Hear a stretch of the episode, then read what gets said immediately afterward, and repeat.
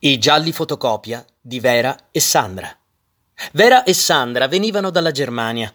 Adoravano passeggiare per Roma tra i monumenti, sotto il sole. Nella capitale non si mangiavano vrustele krauti, ma strepitose pizze capricciose.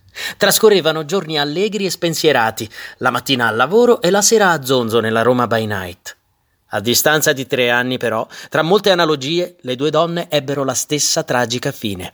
La ventenne Vera, abitante in una cittadina della Foresta Nera, il 24 agosto 2004 fu ripescata nel Tevere all'altezza di Ponte Marconi.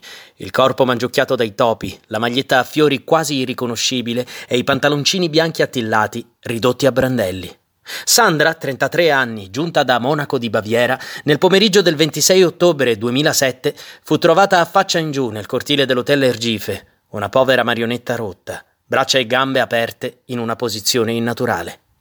Entrambe avevano bevuto troppo e si erano allontanate dal loro gruppo di amici corrispettivamente con due uomini, con cui c'erano state effusioni e giochi di sguardi. Partirono due inchieste fotocopia, complicate dai buchi nella ricostruzione.